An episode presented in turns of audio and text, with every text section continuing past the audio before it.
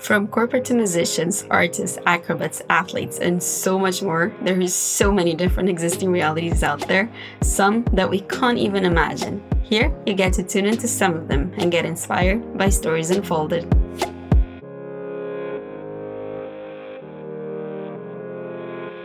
So, following the sisters mini-series, last episode, you heard a little bit of the lifestyle of Kalina, about her being an artist. If you haven't heard yet, go there and check it out. And today we're gonna talk to Sybil, my older sister, who is actually located on the other side of the world, literally. The talk, yeah, I'm not gonna give too much in. Enjoy the talk. There's a lot of information to listen and to soak in, but there's a lot of important aspects to be talked about. So listen in and enjoy the ride.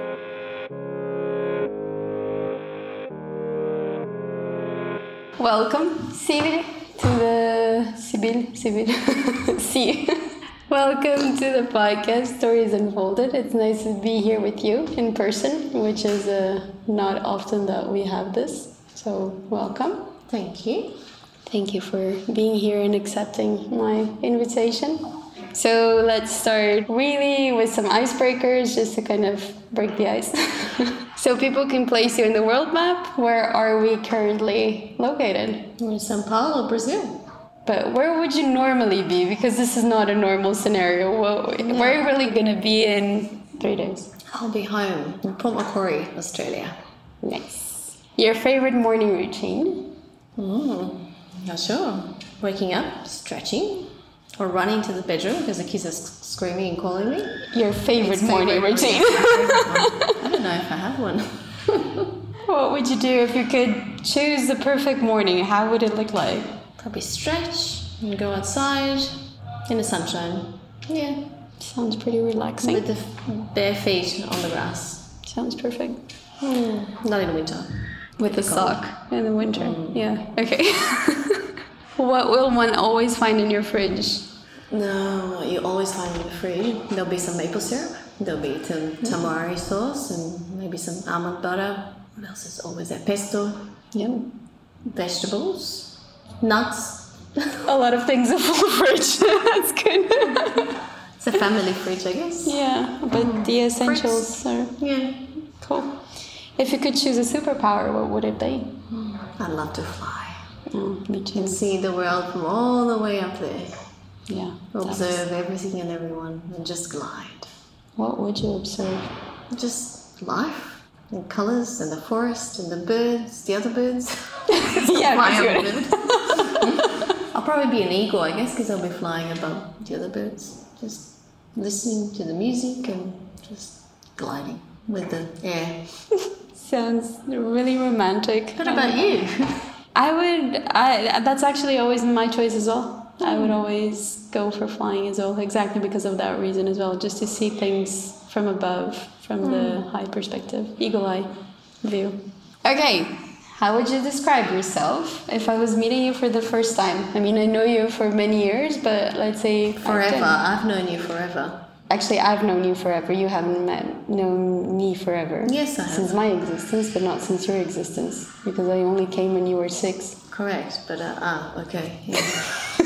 But I've known you from the tummy, you know, mum's tummy, I guess. Fair enough. Okay, so what was it? How, well, how would you describe, describe yourself? Myself? Yeah. Oh, I have no idea how I would describe myself. I am a woman, a strong woman, a mother, a friend, a wife. I...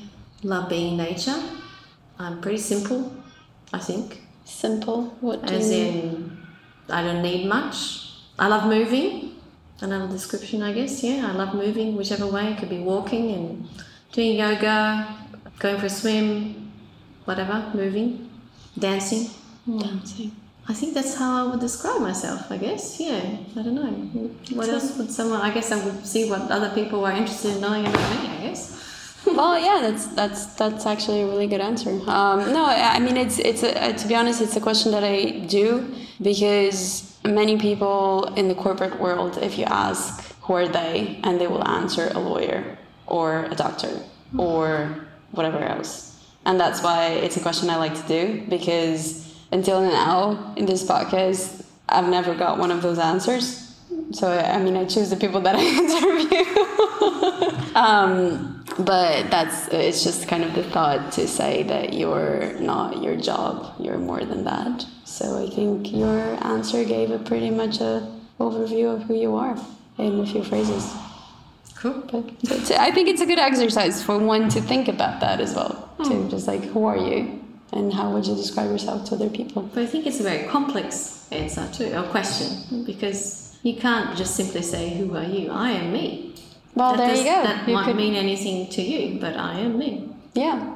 But then I can, as you said, I could ask you then, okay, but what does that mean? What do you like to do? Are you a mother? Are you a wife? Are you um, a traveler? Are you... How do you earn your money? Do you earn any money? Or, I don't know. And then, as you said, it depends on what the person is interested on.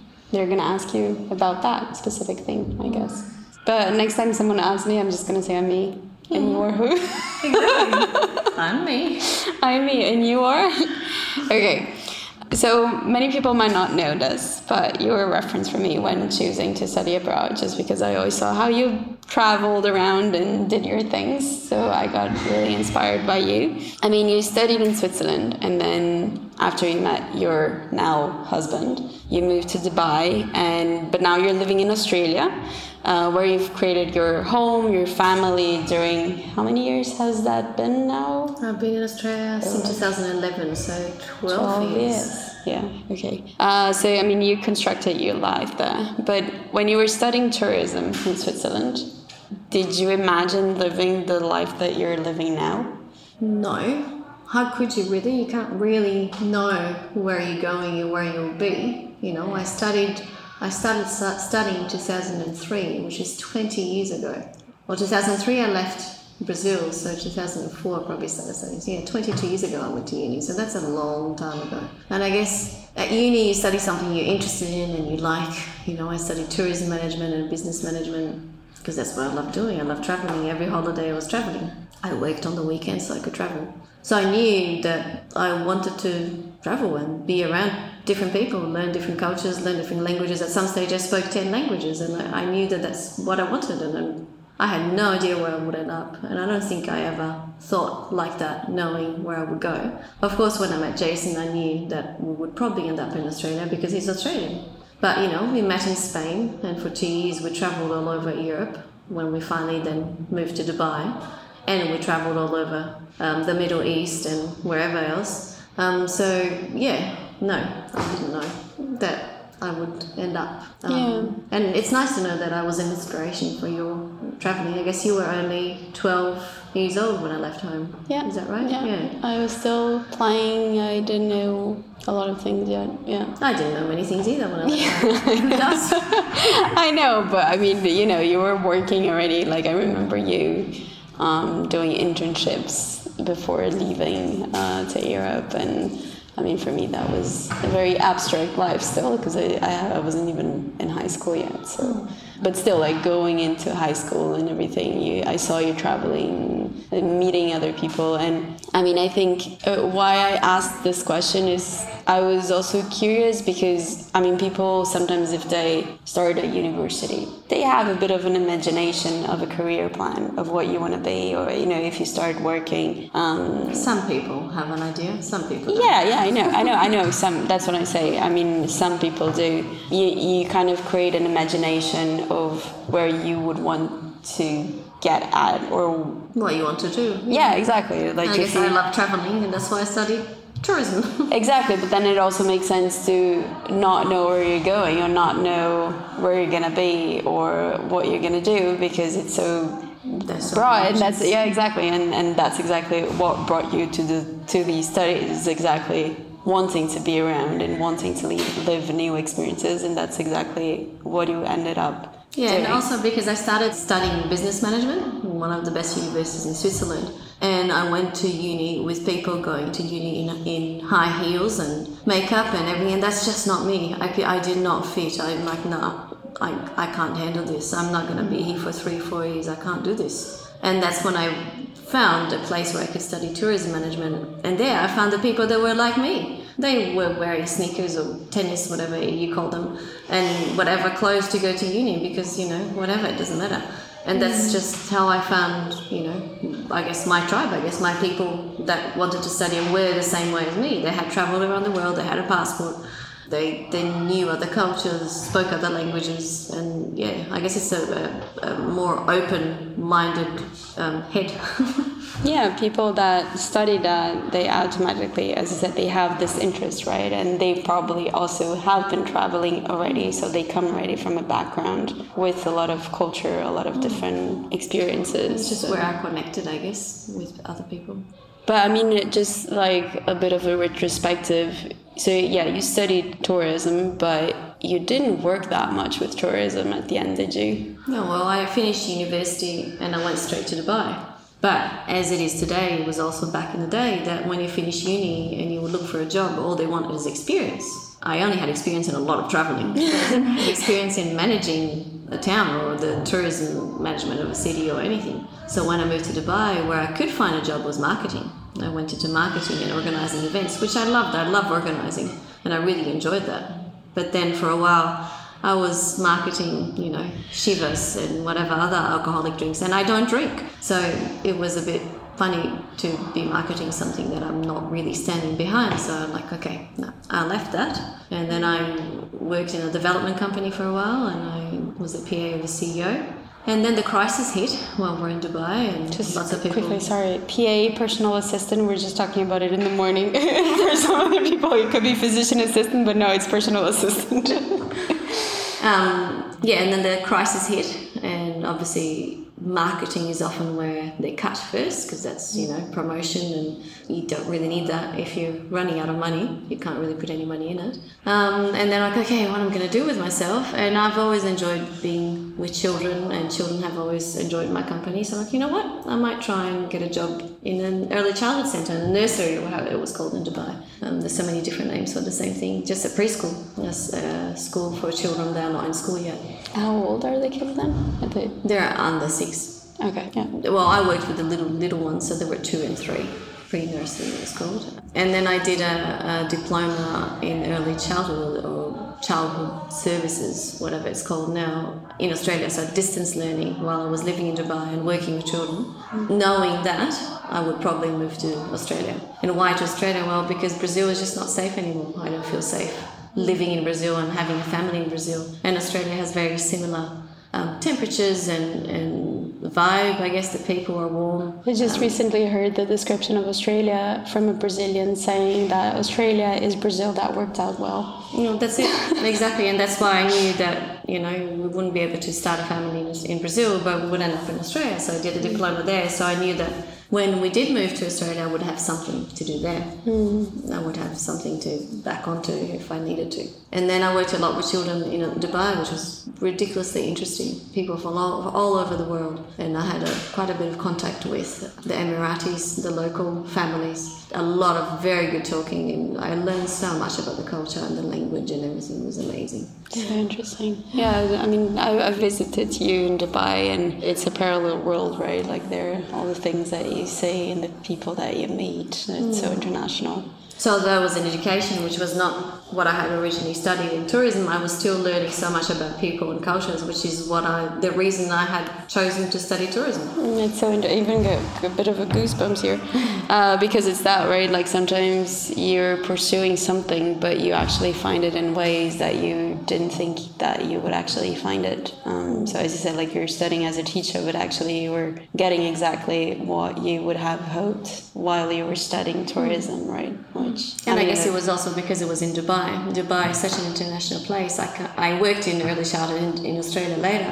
People there didn't even have a passport, had never lived, li, like left their towns. Wow. So it was just the, the lucky thing of being in Dubai at that time and being able to have a contact with children from all over. And so many different walks of lives and mm. different families. And, and also different ways of educating, I guess, oh, as well. Yeah. The teachers that were teaching with me were from all over the world as well. So I have a, a dear friend who's from the Philippines, and she, she was teaching in the classroom next to me. And there was an there was an Australian one there. There was a Turkish teacher. So even just that, the people I was living with or working with.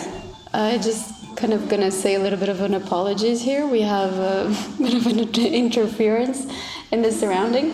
We'll, I'll stop a little bit quickly. Sorry about that. Uh, we're a bit on an improvised scenario around here. Um, but we'll resume. So just going back, so Sybil was just saying about the difference between the school in Australia and in Dubai. Um, so I think that's already a good trigger pickup for the next question. So eight years ago. So yeah, you went from Dubai to Australia, and then in Australia you worked a little bit in a school there. Right. Well, when I arrived in Australia, I wasn't allowed yeah. to work because yeah, I didn't have exactly. a visa, so I couldn't work for a year and a half. And the way I didn't know absolutely anyone, the way I met people was volunteering. I volunteered a lot at the community garden. I started the community garden. Um, I was in the group that started, and then um, and yoga in the gym. That's how I met people. So a year and a half later, I got a visa. I could work. And I got a job in early childhood because I had the diploma and I was qualified and I had the ex- experience of, from Dubai. Working with children there was good, but um, a lot of the values there were very different to my values. So the way I saw how childhood was. So, yeah, that was eight years ago. You decided to leave that. Um, I remember you talking about it. I remember how unhappy you were and that you were struggling with the management, also your position in there. And I remember a bit of a struggle there. And you decided to leave and you went to India for a month, still married, still with your bases in Australia. You, did, you went on your own. Um, but then you went back to Australia to start actually creating the first Nature School in Australia. So you left the conventional path to create the school that you were actually envisioning, I guess. And the Nature School was inspired by the Scandinavian forest schools. And then with two friends, you have actually revol- revolutionized the country's schooling system, where parents choose to live in Port Macquarie, which is where you're living now, because of the Nature School, which is the name of the school. Could you tell us a bit more about this transition and how was this journey? And with your friends, I remember doing a, that you guys did a lot of research as well in these forest schools. And yeah, tell us a little bit about this transition. And yeah, yeah, I was just remembering, it's actually a little bit more over eight years ago. It was nine years ago. Because I left early, the early childhood. I actually started, I was working full time and then I started going part time. I'm like, you know what? I'm still not liking this. Part time is not helping here. And I got in trouble for letting a child play in a puddle. No way. Yeah, seriously. Because the child went home or the mum came and she had wet clothes and I hadn't changed anything yet, and then I got in trouble for that. And I'm like, nah, this is wrong. I'm leaving. This is ridiculous. Goosebumps. This is crazy. So I'm like, nah, I can't do this. So I left. And then in November of that year, I, um, it was summer in Australia, and I had a picnic with two friends. And we were talking about childhood and early childhood and education. And I didn't have my own children yet. They did. They had children already. And they were saying how um, nice it would be if, if there was an early childhood or something for kids to play outside, to play in nature, to be, you know, climb trees and run around, rather than being in four walls in an environment where you're, you know, now you do this and now you sit down for read a book and now you do art and craft. So we're like, okay, well, why don't we do it? Let's do something. Let's start it, like the forest schools in, in Scandinavia. So we looked into it, and in the nineteen fifties, they started doing these in Scandinavia. Of course, Scandinavia, they actually, the kids go outside in snow, in in horrible cold weather. Well, for me, it seems horrible. For me, it's not really horrible, but very, very cold weather. And then we, we came up, we didn't come up with it, but we used that saying that says there's no bad weather, but only bad clothing.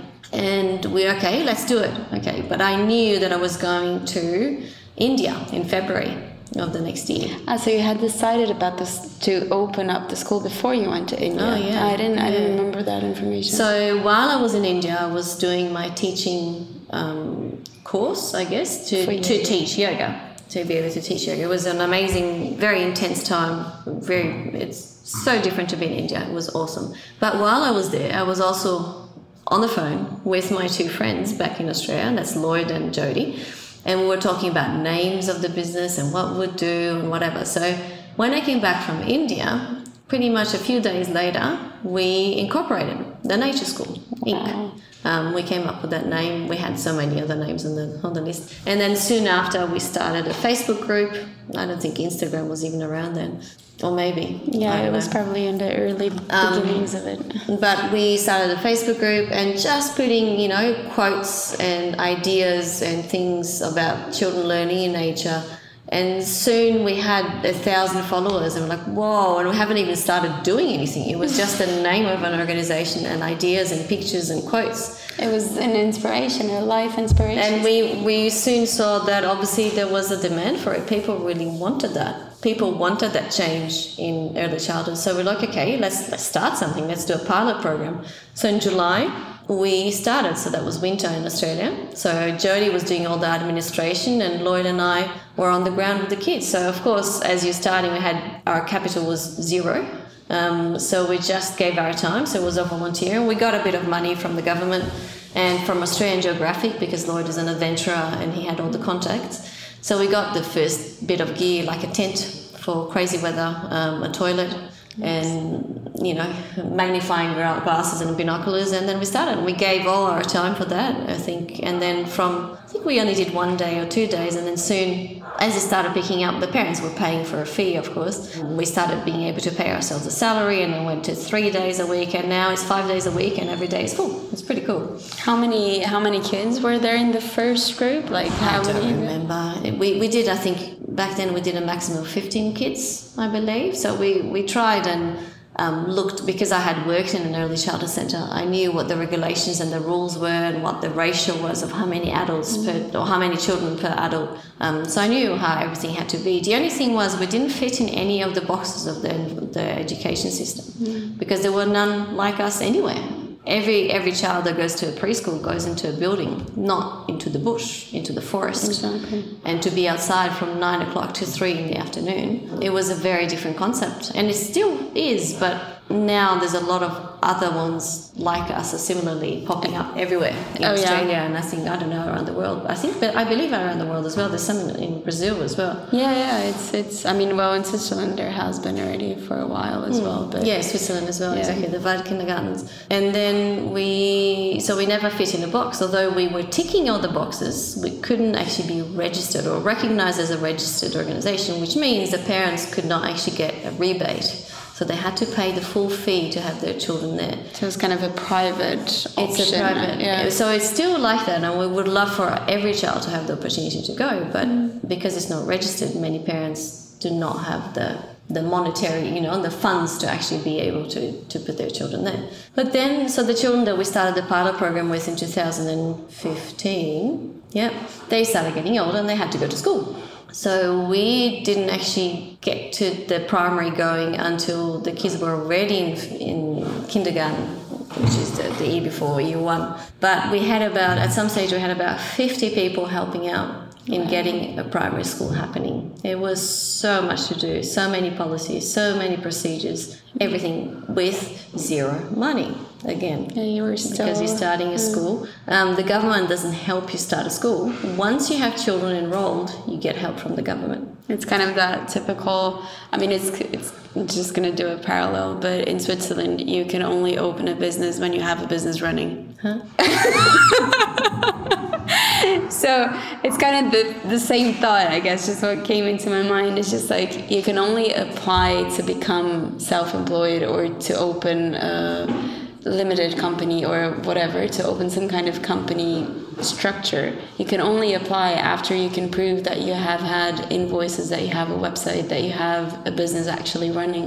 But are you allowed to have a business running without being registered? You need a business running to register. So that's kind of the same. That's why I'm saying. That's yeah. what I'm saying. It's kind of a similar. I, I feel yeah. like it's a similar thing, that you can only get help of the government when you have everything already running. But then, like, of course, it's nice you to have a help the government, but you need the money to actually get all of the things running. Yeah. So it was. We, we had again. We had to, you know, start a primary school. So that's that's um, kindergarten. We started with kindergarten, year one and year two. So we had to ask the parents to pay an upfront fee um, before the school started, so we could actually pay for the principal. We could pay for that first teacher. And that first teacher is still involved with the Nature School. That's amazing. She is the head teacher and the principal of the Nature School. Wow. How so did you that, guys find her? Uh, I wasn't involved in the nature, oh. but um, she she said that she had already fo- been following the school for many, many years. Mm. And then she had always known that she would want to be involved there. And she's a very passionate um, wow. woman. It's pretty amazing that she's still involved. And I hope she stays involved. Catherine, if you're listening to this, please. Here's um, the message for you. Um, yes, and now this year we started seventh grade, so the secondary school um, started, and um, I remember one of the first meetings. Obviously I'm not involved in any of the organisation anymore, but I remember one of the first meetings that we did with the founders, obviously the three of us, and um, Catherine asked each one of us where we saw the Nature School going, and I said university. Wow, that's we'll amazing. See. That's, I mean, to be honest, it was super, it's amazing to see the whole development that you guys have been, I, I, I'm still including you in there because even though you're not like participating in the administration anymore, I think you're part of the core of the thing. If it wasn't for you and the three, two others, I think that Jody and, and Lloyd are still in Or Lloyd is the teacher at seventh grade, so oh, he's nice. the teacher, cool. the main teacher in the um, high school. I would love to have some classes with Lloyd. yeah, yeah, he's amazing. And then Jody, she's not involved in the organisation. She's a, a parent as well in school, just like me. Yeah, yeah, we'll, we'll go back to that in a bit. But I think it's impressive to see the entire development and how you guys have been, yeah, recognised by the government and having, I mean, starting high school. It's it's so powerful to to have a nature school in high school. Like I think I personally I always saw already for primary school, like kindergarten or things like that, but I never heard about a high school following this principle. Is it in Scandinavia? Do they have that? Do they have a university? Or I don't know. I wouldn't know. We'd have yeah. to have a look. I know that in Switzerland they have schools. High school, school as well. Yeah, yeah, exactly. So high school, I've never heard about it. I've but the thing is, like the the concept in the early, so the preschool, when the children are under six, they're outside the whole time. But in the school, once the primary school starts, and to be registered, you have to have a building. So, and the curriculum is exactly the same as the other schools. It's just delivered differently. And that was the idea when we started the primary school, to show other schools what is possible. The system, the educational system, is probably about two hundred years old, and it hasn't been changed. It's still that same following, the same um, remembering things and everything that would take to, to go and work in a factory later. But the world has changed in two hundred years, and children need different things. So although they're ticking the same boxes, so they're learning the same concepts that every other child in other schools in Australia or in New South Wales learn, they're learning it in classrooms outside. So every second week they go and have an experience outside. They go to the bush, the forest, or the, the beach, or they have an, an excursion, which other schools don't do it that frequently. And they have projects. There's a lot of problem solving involved and everything. So although they're still ticking the same boxes, they're just learning differently. They sit, they sit on the ground a lot in circles. They have a morning meeting, everyone's in a circle, everyone respects each other, everyone listens to each other. All these things that often don't happen in schools. Often it's the teacher at the front saying what you need to do, everyone else is sitting on the chairs and listening. Yeah, it's it's so interesting. And also one of the things that you told me recently, we were talking even about it last week, last weekend, the kids in the nature school don't get homework. Correct. Because they do their time in school and that's the time that they have. And when they're at home, they they're developing other skills or other things, or like it's it's super interesting how you can learn the th- same things but in a different way, as you said. How does it work? I have actually two questions regarding that. One is, I mean, you mentioned ticking the boxes, right? Did they have, in a normal school system, you have exams or you have certain things that you have to pass to be eligible to go to the next level, let's put it that way. How is it with the nature school? Do they have to have exams at the end of the year to actually go to the next class, or how does that work? I'm not entirely sure how it works because I'm only a parent in year one. I believe in primary school there is not, there are no exams, but you know, you're still ticking the same boxes, and a teacher with eighteen children in a classroom, they know each child. It's not like a classroom. Many of the classrooms in Australia is one teacher and thirty children. Um, so it's a more of a one-on-one thing. So they, they will see if a child is falling behind, if it's reading or maths, or and they will try and offer them, you know, help. um, to get to the same level as the other children in the same class. So I don't think there are exams, but they observe and they know because of the projects, the way they're writing, mm. um, the way they're reading.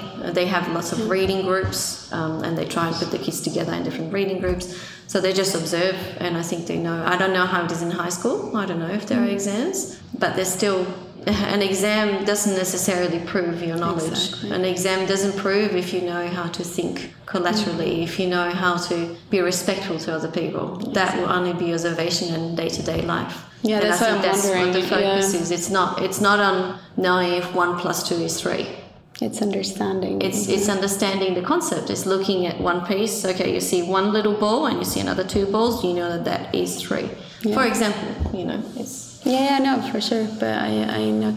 I mean, if you have stories or no, I mean, maybe also maybe you're gonna experience that with your kids, which we're also gonna go into back into that. But if there's then a contrast between kids being taught at nature school versus a, a kid being taught at a normal school system, if one can see the difference, or if there's a difficulty in interpersonal behavior between both, because it is a different way of learning and of living at the end of the day. Um, there hasn't been a study done. I would love to get someone to study this, but um, some of the children that finished year six last year decided not to continue in high school at the nature school and then went to, went to another school, mm. another high school.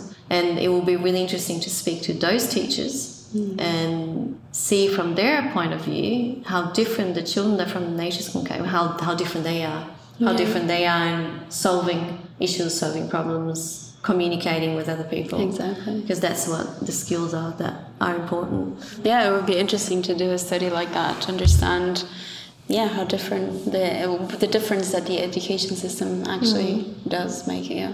Um, so yeah, you mentioned your kids and that you're not anymore active in the school administration, um, and you chose to focus your energy more on actually administrating your home, which is very complex thing.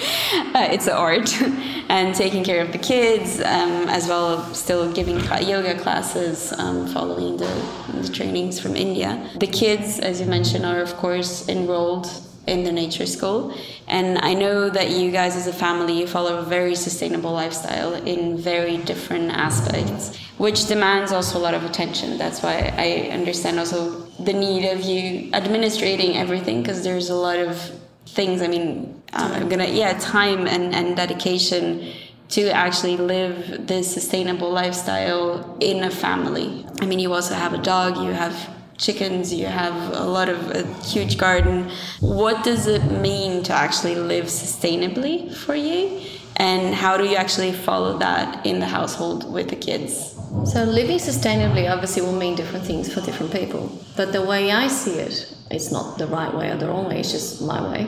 What is sustainability, right? What does it mean? For me, it means that my grandchildren will be able to have the same lifestyle as I do.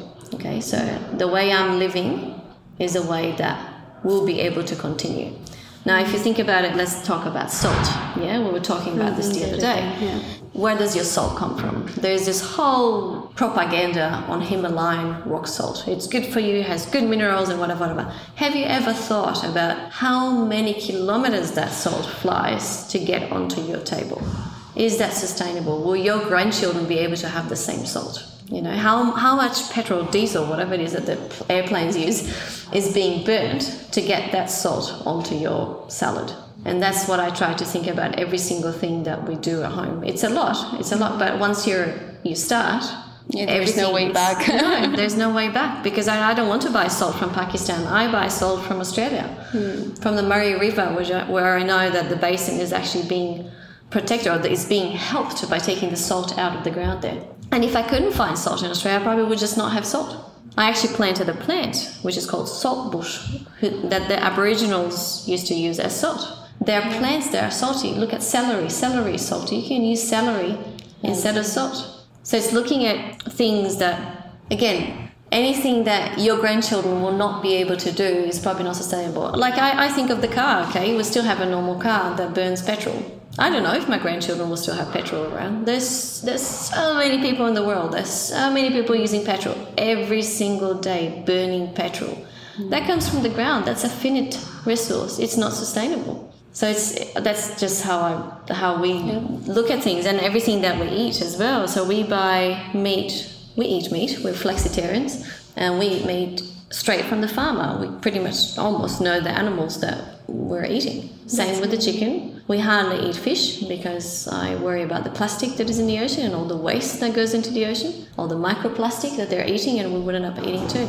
And the same with the vegetables. I buy straight from the farmers. I try and grow a lot of food, but it takes a lot of time to grow a lot of food. Mm-hmm. Yeah. It takes a lot of time. And a lot of effort as well. A lot of effort and, and attention. And, and you learn as so many fails as well. And you learn from the failures. You know, I've killed, I've killed so many plants.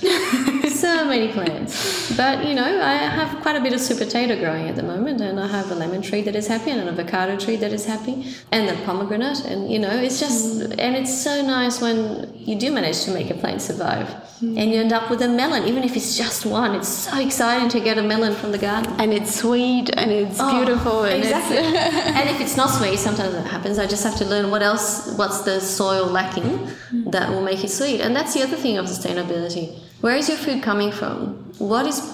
Whatever you eat, whatever nutrients, the nutrients that will be on your food are coming from the soil. So if the soil is depleted, if you're eating food that comes from a soil that has had the same crop for many, many years, it's going to have the depletion. It's not going to have every nutrient that it could have.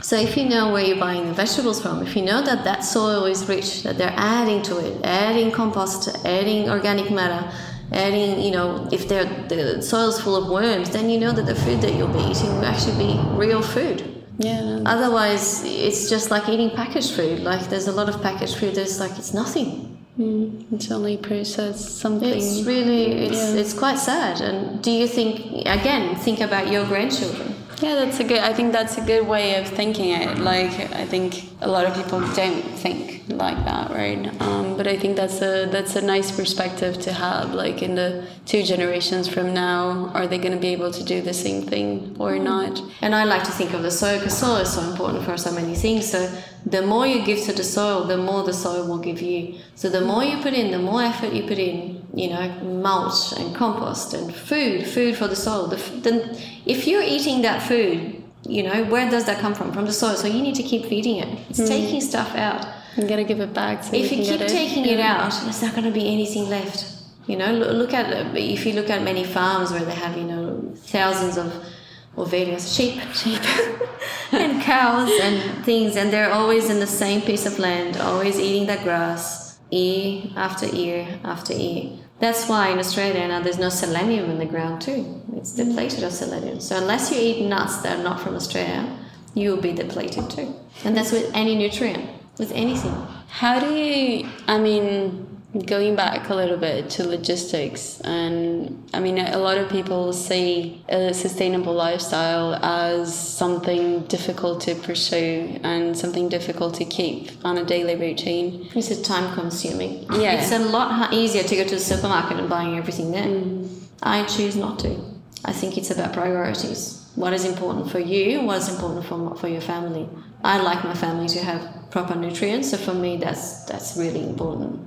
So how do you, like, how, is there any tips or ways of doing it? Also, I mean, I see that you include the kids a lot in the process as well. I mean, they help. Oh, you were here and you were just saying, hey, Alia, that's Sabine's daughter. Could you just go out and see if... if the watermelon is ready. Exactly. Could you just pick it up and see if it's ready? And if it is, take it and bring it to the kitchen. How do you, do you have any tips or do you have any ways of...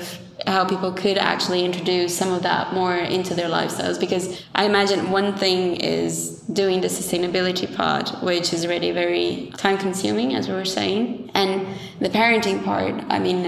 people around me are becoming parents and I see it's a lot of work. Like, it's it's a tough job.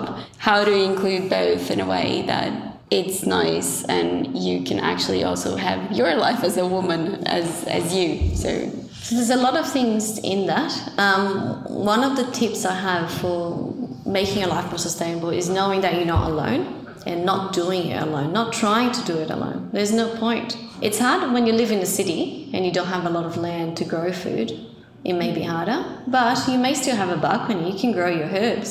Swap them with someone else. see what you're good at and grow that, and then someone else may grow something else. Like I've decided last season, last autumn, that I would not grow pumpkins anymore because I cannot grow pumpkins, but I can grow bananas. So I swap with a friend who can grow pumpkins, and, and she can't grow bananas, bananas because where she is is too cold. Yeah, that's perfect. So I think I think having that community sense is really, really, really important as well. So if you live in a town um, where you have houses, people will have gardens, people may be growing things. Try and connect, try and talk. We're very used to in our society just live our own lives in our own little box and not talking to anyone. Who doesn't know their neighbour? Yeah, do you know what their names are? Do you know their stories? Do you know if they like growing food? Have they grown food in the past? Do they have experience in growing food? Can you, can they help you? And together, together is the best way to do it. And I, I say that as well for people who want to live on the land, because living on the land is hard work. Mm-hmm. And growing your own food is hard work, but mm-hmm. together you can do it. And swap, there are Facebook groups in Port Macquarie to swap food. That's and I'll go, I have way too much parsley.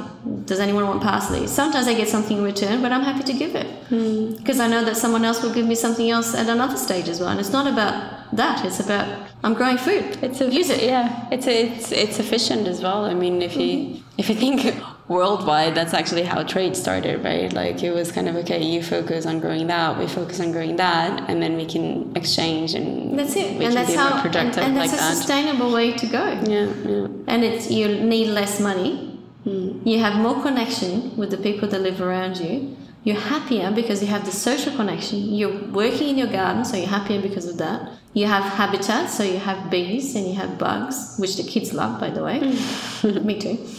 Yeah, it's it's awesome. And I think with the family, the thing with parenting, every age has a challenge. Mm. And I've only been able to work more since the kids have been a little bit older. So when they're small, like I breastfed both of my kids until they were two, two years old. And that was complete dependence on me mm. because they... Exactly. Yeah. It's bi- it's a biology. And thing. they... And that's, you know, it was what we chose to do. And it's attachment parenting. Many people don't choose to do that. And that's their own choice, um, and I respect that. The thing is, what with breastfeeding and attachment parenting is that it takes a lot of effort, mm. a lot of attention from the parents. For sure.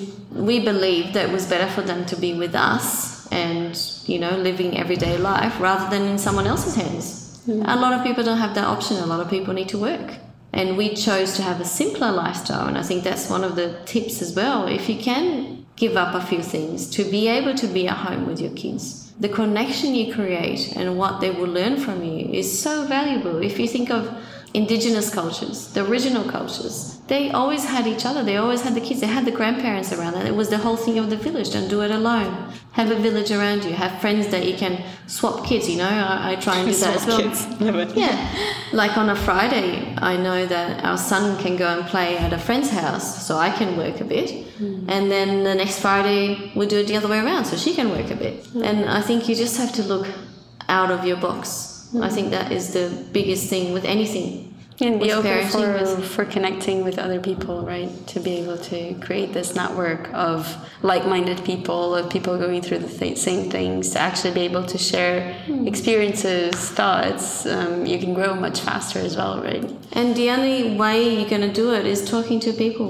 Mm. Knock on your neighbor's door. Yeah. Take them some cookies, you know, or take them a plant. Yeah, I think it's what you said. We're so, I mean, especially...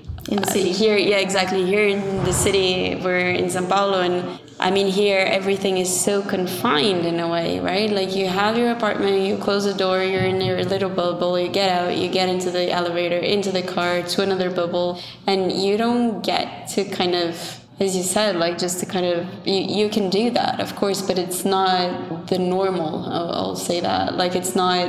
the usual behavior. I think yeah. The problem is, I think as as a human being, we we, we need people around us. Mm-hmm. Yeah, we are social beings, despite the fact that some of us enjoy being alone. We but still need people. S- yeah? Solitude is important. Correct. But, but um, to too live, much is also, yeah. Correct. I think the issue here, it may be like that in many other big cities, is safety, okay, and, and trust. There's a lot of criminality here, and there is a lot of fear. Yeah, everyone here lives in fear. I'm very happy that I'm not here anymore, and I actually, my acupuncturist said, "You, you, you like you, you flew, you, you fled, fled, fled, fled your your hometown." Like, yes, I guess I did. You kind of feel like you're in a cage here, don't you? And like, yeah, I am kind of in a cage because I'm afraid. And every corner there could be someone with a gun, you know, and and it's it's scary. Mm-hmm. You have to be very aware of that. But in your own building or in your own neighborhood, try and meet your neighbors. Exactly. That can help with criminality as well. Because once they know you, once you had a conversation, the likelihood of them hurting you is a lot less. Yeah, and you, yeah, you get to a more human, human side, human right? Connection. Yeah, exactly, yeah. Human connection. And and sharing and swapping and, and all of that. But with parenting, I think um, only now, so Sebastian is four years old now, and now I feel like, yeah, I have a bit of time, more time for myself. I can actually do a yoga practice. I can teach yoga, I can leave them with, with Jason or with a friend, because before that it didn't really work. It was too stressful for me to leave the house. Yeah, and it's also moments, right? Like, as you said, it's decisions, it's moments. I mean, maybe before you couldn't, but now you can a bit more. Um, so, yeah, I guess each period has its own moment, its own challenges as well, but the good things, I mean, there's always the good and the bad. Yeah, I don't want I don't want to call it bad, but challenges, I think mm. it's maybe more the, the correct and word. Yeah, and I think another tip, because you're asking about tips, right, for parents yeah. or anyone who would like to, to lead a more sustainable life or a, whatever, it's no, not putting pressure on yourself, yeah? Like, we often do that as a society, I think. We try and go, oh, I'm a mother, I should have a clean house, but I should I should be cooking and I should have my own whatever and I should be working. And why? Why should you? If it doesn't work for you, don't do it. Don't put that blame that, that you know, I need to or I should. Or just take that out of the mind. I think that's a, a really good thing. And, and remembering that every life stage has a challenge and you follow what's right for your family. For me, it works really well to have my own food, if I can. I can't grow a lot of food. At the moment, by the way, my garden looks like a weed patch. Because you're not there or because... In general, it's looking like that for a few months. Oh. But I eat weeds. It's oh, another sustainable so you thing. Learn how to eat the weeds. There is a lot of foraging information. And yeah, of course. We have to learn how to use what is around us. There's so many weeds that grow everywhere in town that you can eat. They're good for you. Yeah, we, we lost a lot of knowledge throughout the years, throughout we the lost many years. Too yeah. much knowledge. Yeah. And there's so much that we can grow in our home that is healthy for us. There's medicine for us mm. and that is easy to grow. You just put it in the ground and it grows. And I know a lot of people don't have ground. Mm. Yeah. But I know in Sydney, for example, a lot of people that live, you know, in small spaces or apartments, they're starting to plant in the verge. So whatever grass there is in front of your building, there will be plant. Something, yeah. Put some oregano in there and, and herbs, so the whole building has herbs to eat from. Why not? Yeah, exactly. Yeah, it's a, it's a, it's a change in the mentality. It's a change in the perspective, right? And I think one there's two things. I think one of the things that you said, just kind of take off the pressure of yourself. I think that can be applied to anything, anywhere, oh, yeah. to everyone, right? Like that's... Just do you, just do your thing, and yeah. that's it. And the other thing is, um, I think you mentioned a bit, kind of indirectly, uh, it's the it's the choice that you have, right? I mean, I, I know many people don't have the choice, but many people do, and I think that's also something that often can get forgotten. Um, that you have a cho- you don't have to live in the city. I mean, sure, many people will argue and say, yeah, but I have a job, I have this, I have responsibilities here, I have this and that. But yeah, also those were choices. Um, and living in a city is more expensive. Yes, you earn more money, but you'll be spending more money. If you have a simpler life, oh no, it is a choice. You can earn less and you can have a happier life because hap- happiness is not in money. Exactly. Happiness is in who you are, who you want to be, where you want to spend time and what you want to do. Yeah, I mean, the the, the argument still comes in that you still need money nowadays to, to live because it's still a capitalism society, so yes. you still need to get get around. True, but, but it comes yeah. back to the sustainability factor. Another really, really big issue is... Can you imagine, or we should all put in our minds, there's now eight billion people in the world, correct? If every single person buys one packet of strawberry that comes in plastic every day, how many little packets of plastic are there? Everything we buy, you need to be aware of what you're buying. Mm. Every single plastic you buy will be in this world forever. That's why there's so much plastic in the ocean too, because it's not going anywhere. It keeps getting smaller and smaller and smaller until you can't see it, but it's still there. And then the animals eat it. And then you eat the animals. And then you eat the animals. Or not even the animals if you're vegan or vegetarian. Mm-hmm. It goes into the ground. Mm-hmm. There's so and much the water. rubbish in and the, the ground. Water as well, yeah. Where, where does the waste go? What happens to the waste? Do you know? Well, it depends where. But okay. Again. what, what happens to the waste? Do you know what happens in Switzerland? What happens to the waste in Switzerland? Well, they burn it. They burn it. Okay. Yeah. What happens when you burn waste?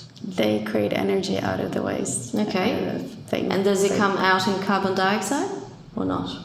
You're making difficult questions. Okay. What happens with the waste in Brazil? It gets probably dumped in a landfill. Correct. Landfill, what happens with all that plastic under the ground? It stays there.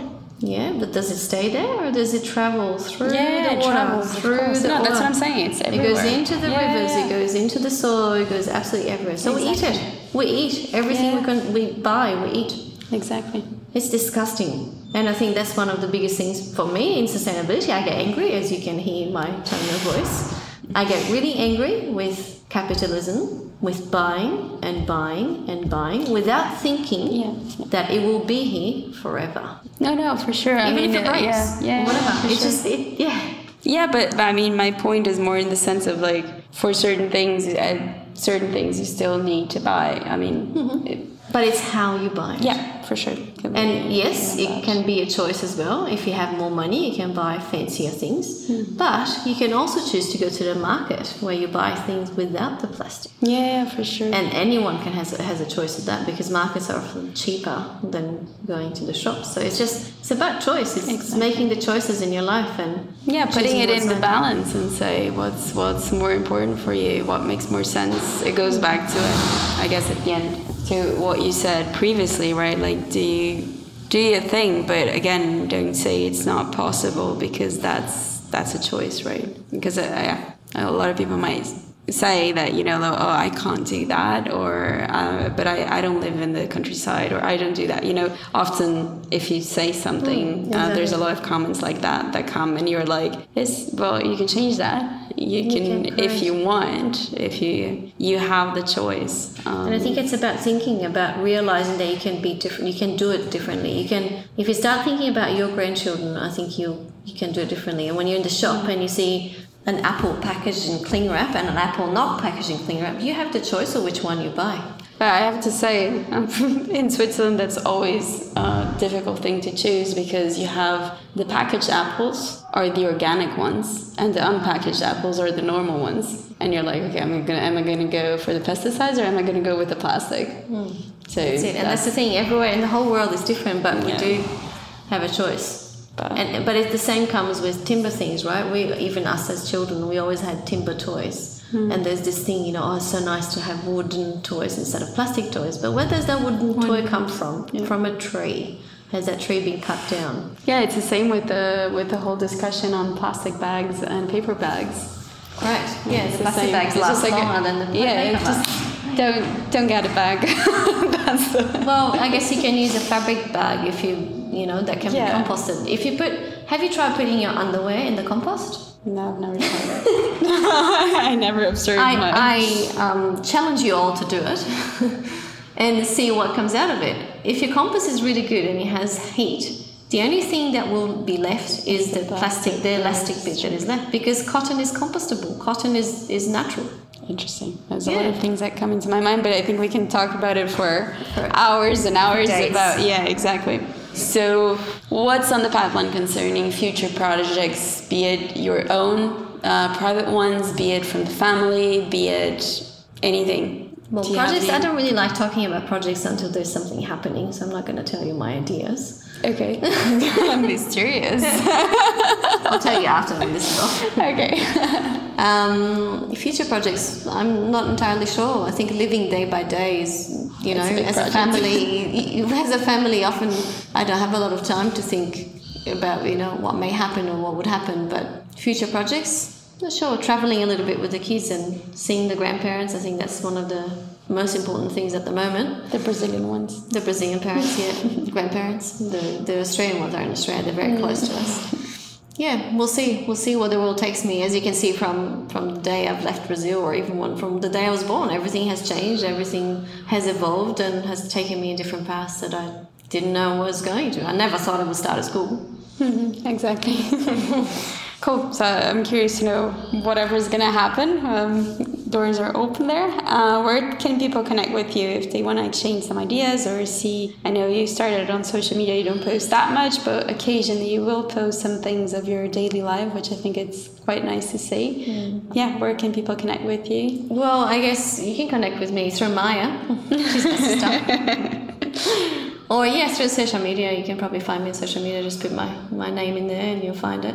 Um, yeah, I'm not much in technology at all. And I think that's one of the parenting things that we decided not to have phones all the time. We don't have a T V at home and the kids don't have iPads. We don't have an iPad. I have one tablet that sometimes we use when we're traveling. Um, so yeah, social media is probably the best way. You're welcome to use my email as well, but I think social media is the easiest way. Instagram or Facebook, yeah. I'll pull the, put the links on the show notes. And then one last question. If you could give one advice to your younger self, what would it be? It could be your younger self from a month ago before you came to Brazil without the kids, or it could be um, the younger self studying in Switzerland, or the one going to Dubai, or even the one going going to Switzerland actually as well. Yeah, whichever um, version of you you choose. At any point in life, I think we should take on breathing, meditation, mindfulness. To be honest, I don't do much meditation, but why not? Because I don't find the time. It's a choice. Because, because it's a choice. Um, but yoga for me is my meditation. And what has that has taught me is, and that's what I would tell my younger self, to not worry about things and to let things go, to step forward, put the other step forward. Things will happen in life that you don't expect, that you don't like. They're absolutely horrible and that you would not wish that it would happen to anyone else, but you move on. And I think that's what I have told myself as a younger person. I was very anxious, and yoga taught me to breathe and to be in the moment and not worry so much about what could have been or what happened, or what will happen or may happen, but to just be. Well, I think there is no better ending than that. I think that was a pretty beautiful ending, so we'll leave it to that. Thank you so much, Sybil, for accepting the challenge of recording. We're not going to have a video this time because we're just more comfortable not doing it. Uh, thank but, you for the challenge. Yeah. I don't like being interviewed. I definitely don't like cameras, so thank you for understanding that. No worries. We respect each other. So thank you, and see you around. So you've heard Sybil. Let's just take a break and give a long, deep breath in and a long, deep breath out.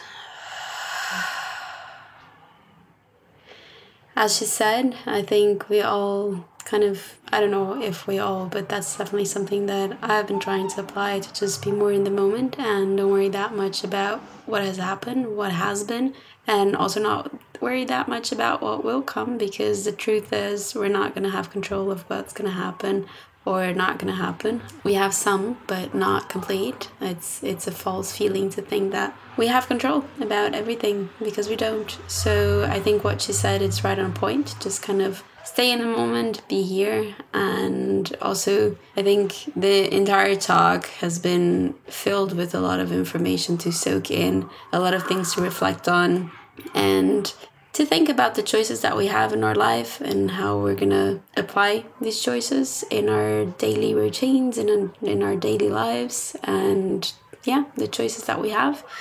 I think it's super inspiring, the, the work that they do in the school, that they've done, that, that they've constructed everything, um, and also keep developing it. I think it's something that should be looked at in other places as well. Um, so I'm very grateful for Sybil to have taken this time to, to be with us and talk about her her life, her story, and hopefully it will inspire some of you. And with that being said, it kind of closes this mini-series of my two sisters. You had a glimpse last week on, on Kalina and today on Sybil. I hope you could see how different they live, but that you could get inspired by, by both of them, because I definitely do often. So yeah, I think that's it for now, and we'll see each other around.